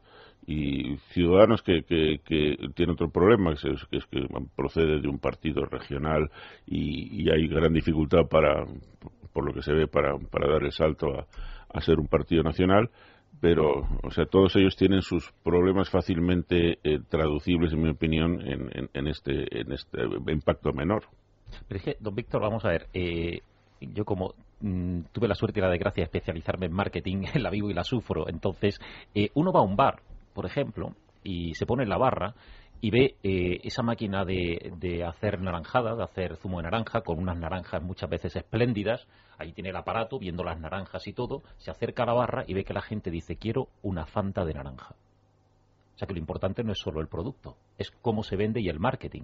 ¿Por qué no se pide un zumo de naranja, que es mucho mejor, punto de vista de la salud, de todo? Se pide una fanta naranja porque suele, suele, suele, ser, un poco del mundo de la restauración, que suele ser más caro. Bueno, depende. O sea, depende. Y a veces pide cosas mucho más caras que no son tan buenas. Es que es muy importante también el envoltorio. Para esto los italianos y los americanos son unos genios. Entonces, ahí Pablo Iglesias, sí, el mensaje, podemos analizarlo, pero es que el envoltorio es muy bueno. Cómo se presenta el marketing, dónde llega la imagen, y no hay que despreciarlo. Y ahí me da la impresión de que hay otros líderes políticos que están muy preocupados por eso y al final estamos en una sociedad donde es muy importante saber vender el mensaje. yo, me estaba usted vaticinando un futuro en el cual los españoles, como los chinos mandarinos, llevaremos coleta todos masivamente. Pues porque eso no está. No, pues, pues es que le están quitando tanto el pan del zurrón a los políticos tradicionales que no le quepa duda que yo, en algún ministro ya me lo estoy esperando con coleta. O sea pero que... esto de tertulia es un poco demostrativo de lo que ocurre. Es decir, hablamos de Pablo Iglesias, pero no de Podemos. Si hiciésemos una encuesta a la gente que conocemos de cuál es el, programa electoral de Podemos, nadie sería capaz de dar más allá de tres ideas. Es un fenómeno puramente mediático. Y esto a mí como español me preocupa. Es decir, si la política va a ser esto, ¿qué, estamos haciendo mal UPyD? No, ¿qué estamos haciendo mal los españoles? Porque al fin y al cabo esta apuesta es una apuesta por un señor, como decía don Víctor, que no tiene pasado, que además el pasado que te presentan suyo está manipulado, porque él también es casta, porque él es de la casta universitaria, de los que han estado viviendo de la universidad sin, sin muchas veces sin, dar resultados. Y de la casta bolivariana, de la cual sabíamos poco aquí, pero que es tremenda, claro, o sea, como es extranjera, pero no es tan extranjera, porque hay muchos españoles metidos en esa casta. Como veo que usted no quiere hacerse la autocrítica, yo le digo tres cosas que en mi opinión están fallando en, en UPyD, Ciudadanos y Vox, es decir, en todas esas alternativas regeneradoras que no son Podemos. Vamos a ver. ¿Qué tiene Podemos que no tienen los otros tres? Pues que habla en lenguaje de calle. Muchas veces UPyD, Ciudadanos, Vox dicen cosas extraordinariamente útiles, extraordinariamente constructivas, pero con un lenguaje más cercano al es que al lenguaje de la calle. Segundo, Pablo, mm, no estoy tan de acuerdo. Yo como don Víctor. No estoy tan de acuerdo. Segundo, Pablo Iglesias transmite muy claramente simplemente por la manera de hablar, por la manera de abordar los problemas, que no viene a hacer reformas, viene a cambiar el sistema. De arriba a abajo, UPyD, Ciudadanos y Vox transmiten, lo quieran o no quieran, que vamos a parchear el sistema actual. Con lo cual el mensaje, con lo cual el mensaje ya es completamente distinto y al voto del cabreo le atrae más el mensaje de vamos a barrer con toda la porquería y a construir de nuevo que vamos a poner parches a algo que está que se cae. Y luego tercera cosa que transmite Pablo Iglesias y que no transmiten ni UPyD ni Ciudadanos y Vox, ni Vox, que es Pablo Iglesias deja muy claro yo vengo aquí a ganar las elecciones, a tomar el poder, o sea, quiero quiero mandar. Mientras que Vox, UPyD, Ciudadanos transmiten la idea inconscientemente de que se conforman con ser bisagra. Bisagra de un sistema formado por un bipartidismo corrupto, con lo cual ya automáticamente te haces en cierto modo corresponsable de ese bipartidismo corrupto. ¿no? Yo creo que son esas, esos tres mensajes los que Pablo Iglesias lanza y la gente lo compra. Y quizá ustedes deberían hacer lo mismo, ¿no? Pero yo, creo que los partidos que, que, ha citado, yo creo que, el lenguaje es bastante calle. Es decir, eh, yo creo que Rosa Díaz es una comunicadora muy buena, Albert Rivera también tiene una manera de hablar muy cercana a la gente y Santiago Pascal es una persona que también domina muy bien la comunicación. Yo creo que, que, las otras dos ideas yo creo que son las, las que comparto con ustedes. Es decir, la ruptura, yo creo que la gente quiere eh, romper para ir a no se sabe dónde, que esto es la otra cosa simpática, es decir, vamos a romper para ir a no sabemos dónde. Es, es, lo terrible, que en este país hay mucha gente que piensa que no tiene nada que, nada que perder. Ni piso, ni de trabajo, ni... hay esto, esto, es lo impresionante. Es que decir, estamos en una situación como la de 1936 en ese sentido. No quiero ponerme tampoco muy trágico. Pero este era un país en el cual, en aquel momento trágico del 34 al 36, mucha gente de ambos bandos no tenía que perder. Fue terrible. Ahora, después de 80 años de desarrollo y de cosas y todo esto, nos encontramos y que hay verdaderamente millones de personas que les da igual decir, es que esto va a ser como La Habana. Me da igual. Esto es, que, vamos un poco a lo que decía don Jesús Arroyo antes. El otro día veía una noticia en un confidencial en Internet que ya no es solo los jóvenes, o sea, yo, yo conozco gente próxima a, mi entorno familiar, donde son jóvenes que están viviendo en pisos patera, donde comparten entre 12 un piso de 120 metros cuadrados, porque es que no pueden pagar un alquiler de otra cosa. El confidencial este decía, ya no son solo los jóvenes, es que ya hay ancianos que se están yendo a vivir juntos porque no pueden pagarse cada uno el alquiler por separado. Es decir, que efectivamente hay mucha gente que tiene muy poco que perder pero claro, es que nos han llevado a una situación de ruina y de saqueo que eh, ha, propiciado todo eso. Pero no podemos idealizar una posible alternativa que no es alternativa, es decir, eh, insisto, es decir, ¿cuál es el problema de Podemos? Nadie lo sabe, nadie lo conoce y la gente está apostando por una cosa que... No, sí se conoce y es una barbaridad, pero gente muy inteligente y muy formada, o sea, compañeros míos, un poco de izquierda, pero tampoco partidario de cohetes, que han anunciado, eh, es decir, periodistas, que han anunciado públicamente que ellos estaban de acuerdo con Podemos, y yo les he preguntado por el, por el programa electoral y me ha dicho, a mí me da igual. ¿Cómo que te da igual? Y le digo cuatro o cinco cosas de las que propone no pagar la deuda, de estas cosas tan peculiares, eso. Y dice, bueno, eso lo dirán para... Eso da igual. Eso da igual porque llegarán al poder con esas cosas, pero no lo van a cumplir tampoco porque lo importante es que rompan con esto. Digo, hijo mío, estás haciendo un discurso lamentable. Pues fíjate, eh, fíjate que yo quería decir una cosa. Cuando don Luis estaba comentando las, tres características, si llega a decir una cuarta, me apunto. O sea, porque estábamos pensando en poder. Ha dicho, hay que romper, el, van a romper con el sistema. Hay que, digo, bueno, como siga don Luis, me voy a apuntar a Podemos. Eh, con esto a donde voy es lo siguiente, es que, fíjate, si yo me olvido de Podemos y cuestiones ideológicas, es que yo estoy muy de acuerdo. Yo lo siento mucho. Yo ha llegado a un punto, y a lo mejor no estaréis de acuerdo conmigo. Yo lo principal que me planteo ahora mismo es que hay que derribar el sistema. Es que no me gusta. Es que cojo una institución desde la más alta hasta la más baja y es que no encuentro nada sano. Es que cada día tenemos un nuevo. Dice, bueno, vamos a reformarla.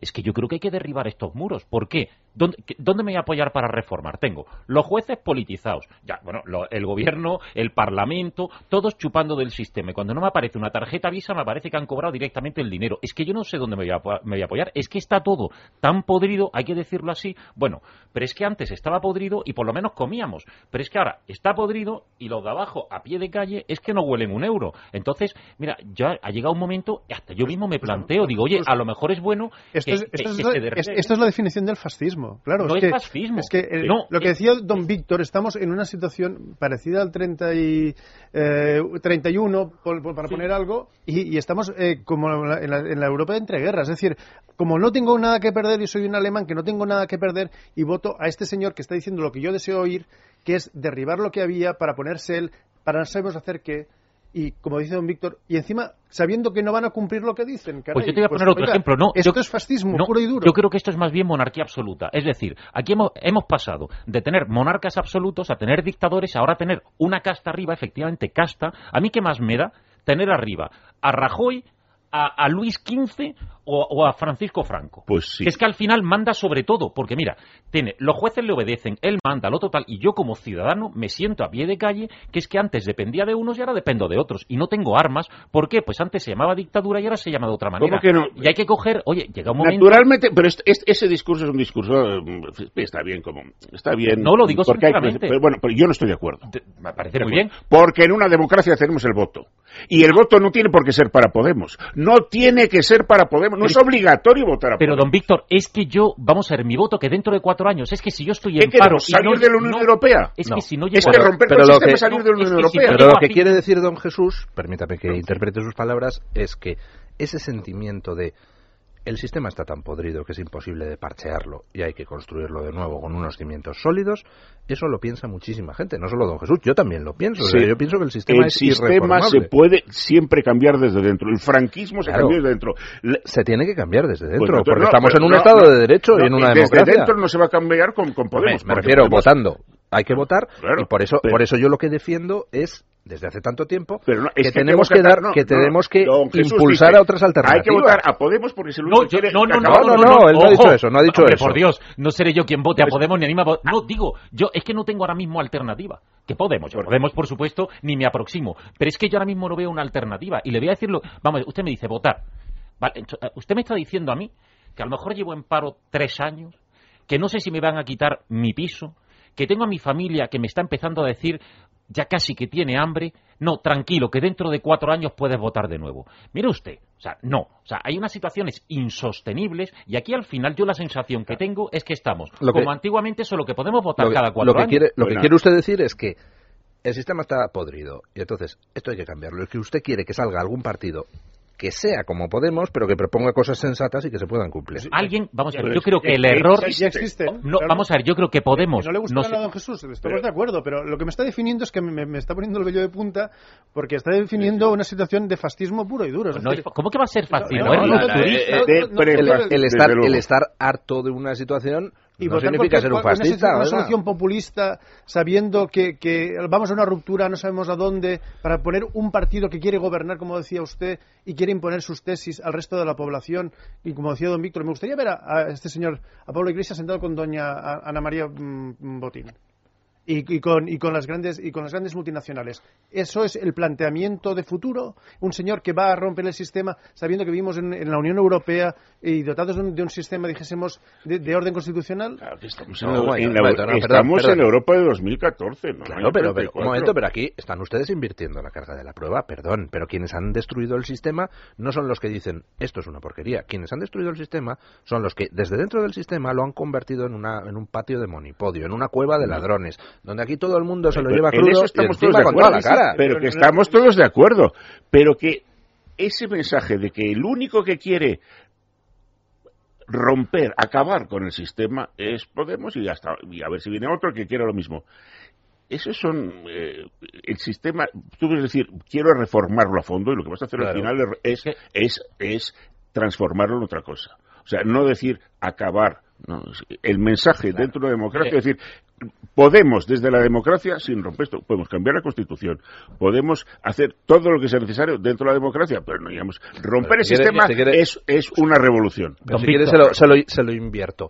Las alternativas sensatas, tipo UPyD, tipo Ciudadanos, tipo Vox, no van a ganar, no van a poder atraer el voto de la gente si lo que transmiten es venimos a reformar el sistema, pero solo un poquito. Pero- y es lo que están transmitiendo. No, bueno, mira, pues mire, me parece Víctor. que eso es un error gravísimo. Pues yo le voy a decir una cosa, vamos a ver.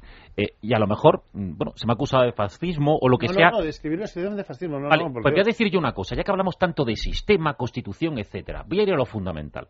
Yo cómo voy a creer en un sistema, y voy a ser más duro, cómo no voy a despreciar un sistema que permite que un señor como Bolinaga pise la misma baldosa de calle que piso yo.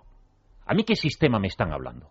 ¿Cómo puede un señor... Pero eso no es, un sistema, eso es un gobierno. No, no, me da igual, pero es el gobierno de un sistema que ha permitido que yo salga a la calle y me mire a la cara ese asesino. O sea, este sistema no vale. Yo lo siento mucho. O sea, no me vale. ¿Y cómo puede ser posible un sistema que permite que yo esté pasando a lo mejor hambre y tenga enfrente a un señor de una caja que tiene una tarjeta que se ha gastado 500.000 euros. O sea, e, esto no es reformable. O sea, yo no quiero reformar el sistema para ver si a Bolinaga, en vez de salir a la calle, le pongo un coche. es que no quiero que esté en la calle.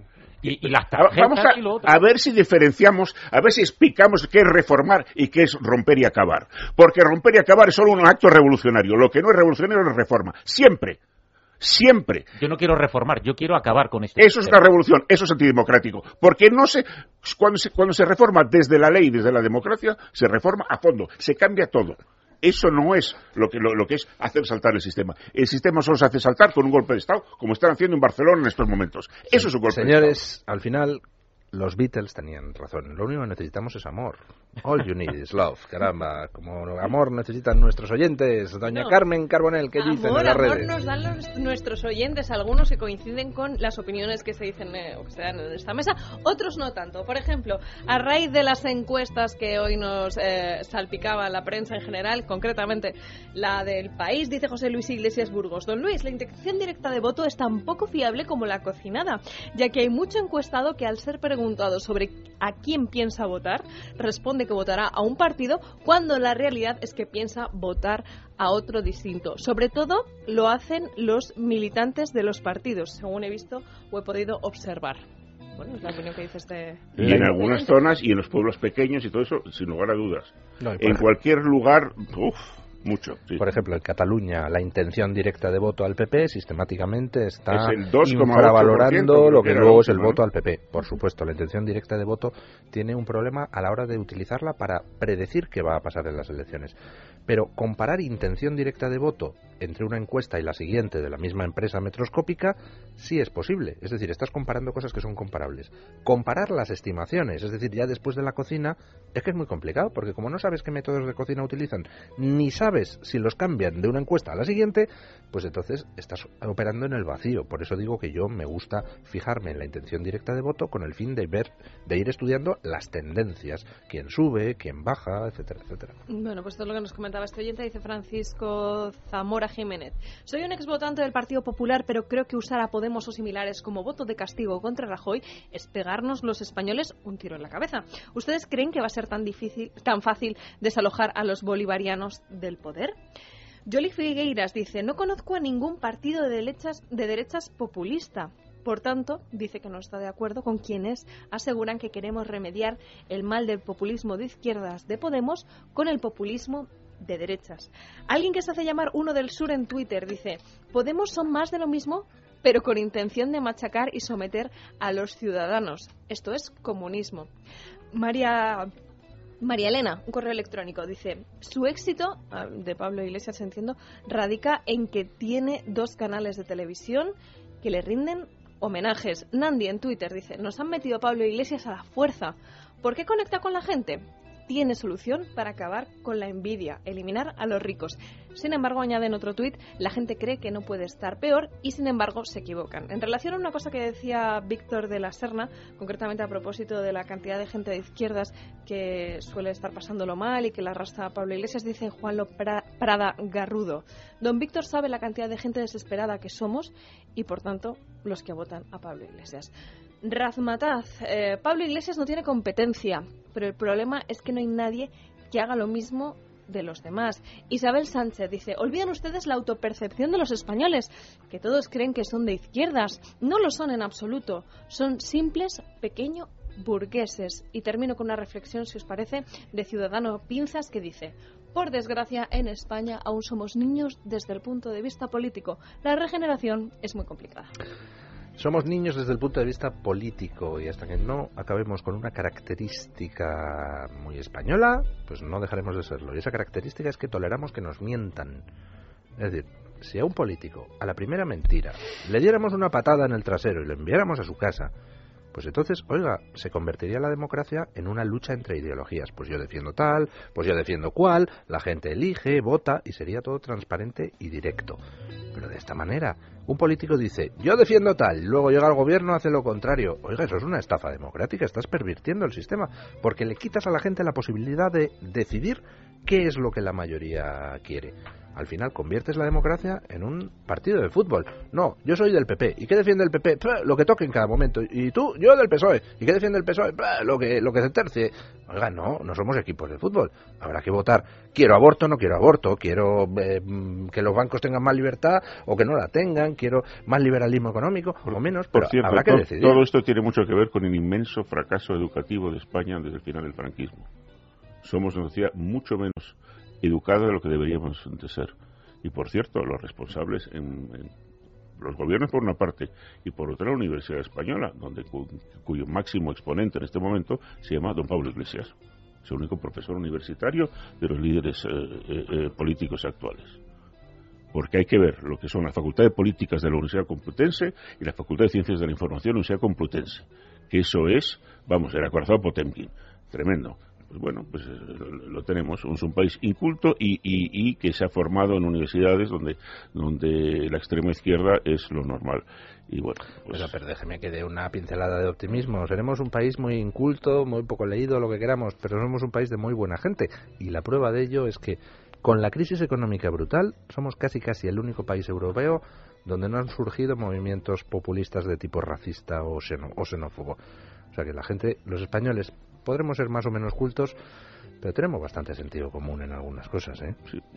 yo me, temo que porque relativamente la, la presencia de, de inmigrantes en España es, es importante, no tienen el peso ni, ni la veteranía en el país, ni llevan el tiempo que llevan en países como, como, como la Alemania de- llena de turcos, la Francia llena de marroquíes, etcétera, y entonces pues, eh, pues todavía no, se ha ocurrido a, un- a ningún cafre, con perdón para los cafres eh, noble, noble tribu sudafricana, eh, eh, lanzar un movimiento de esos, pero esperemos un- unos años más y alguien habrá- Esa es una suerte que tenemos efectivamente.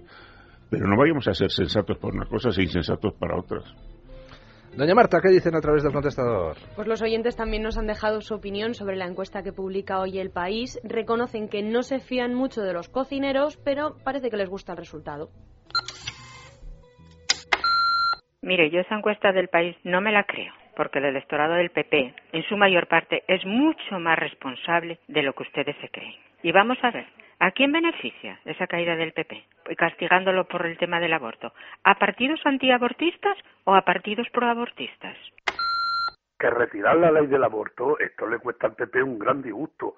No porque lo diga hoy un periódico que la verdad yo no creo mucho en él, ¿no?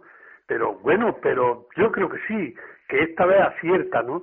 Lo que no entiende este hombre es cómo está pegando tantos palos de ciego como está pegando. Es increíble. Parece que es que quiera que desaparezca el Partido Popular.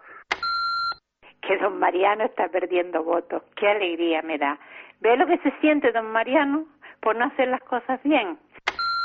Lamento comunicarles que votaré a Podemos y soy de derechas. A ver si esto revienta de una puñetera vez. De verdad, da un poquito de pena estar todo el día hablando de Podemos como si fuese la, la panacea de este país. Sí, el PP será muy malo, el PSOE será muy malo, pero es que este es muchísimo peor. Bueno, como ven ustedes, nuestros oyentes son de lo más variado, caramba. Responden a lo que hemos ido diciendo aquí, ¿eh? O sea, al final es ese diciendo. 10% que está... ¿Qué más cosas, doña Marta? Sí, sí, variedad. Eh, Lo que no hay tanta es con el tema del secesionismo en Cataluña. Todo el mundo lo tiene muy claro. La campaña puerta a puerta de la Asamblea Nacional Catalana no les ha gustado un pelo. Los separatistas, que llevan más de 30 años adoctrinando a los catalanes desde niños, y eso solo para tapar su propia corrupción, ahora actúan de ángeles exterminadores, señalando a los que no son de su credo. Eso es nazismo, y por lo tanto Rajoy se debería poner en serio a ello. Yo no voté al Partido Popular para que apoyara toda la independencia de Cataluña. Yo, estas contradicciones del Partido Popular no sé hasta dónde van a llegar. En los últimos meses, Galicia Bilingüe ha denunciado casos sangrantes de adoctrinamiento de los nacionalistas en colegios públicos de Galicia, incluyendo enlaces a páginas web en las que se ensalza a los independentistas que ponen bombas y la Junta de Galicia del señor Feijó no ha movido un dedo. Si los catalanes mayoritariamente votan al nacionalismo, ya han tenido tiempo de saber lo que ocurre con su voto. Será que ellos no se sienten engañados. Yo como ciudadano español pienso que el señor Mariano Rajoy y el señor Mas debieran de estar juntitos en la misma celda y detenidos por alta traición los dos, uno por hacerlo y el otro por no hacer absolutamente nada y seguir dándole dinero para que sigan su proyecto. Bueno, queridos tertulianos, muchísimas gracias por habernos acompañado, don Ramón de Becena, don Jesús Arroyo, don Víctor de la Serna. Acabamos aquí la tertulia, vamos a una breve pausa y les informamos de un acto que va a tener lugar mañana, un acto en contra del expolio del archivo de Salamanca. Y después inauguramos una nueva sección en nuestro programa, Conversaciones materialistas, para hablar de la filosofía de Gustavo Bueno. Hoy hablaremos precisamente del concepto de España en la filosofía de Gustavo Bueno. Sin complejos, con Luis del Pino, es radio.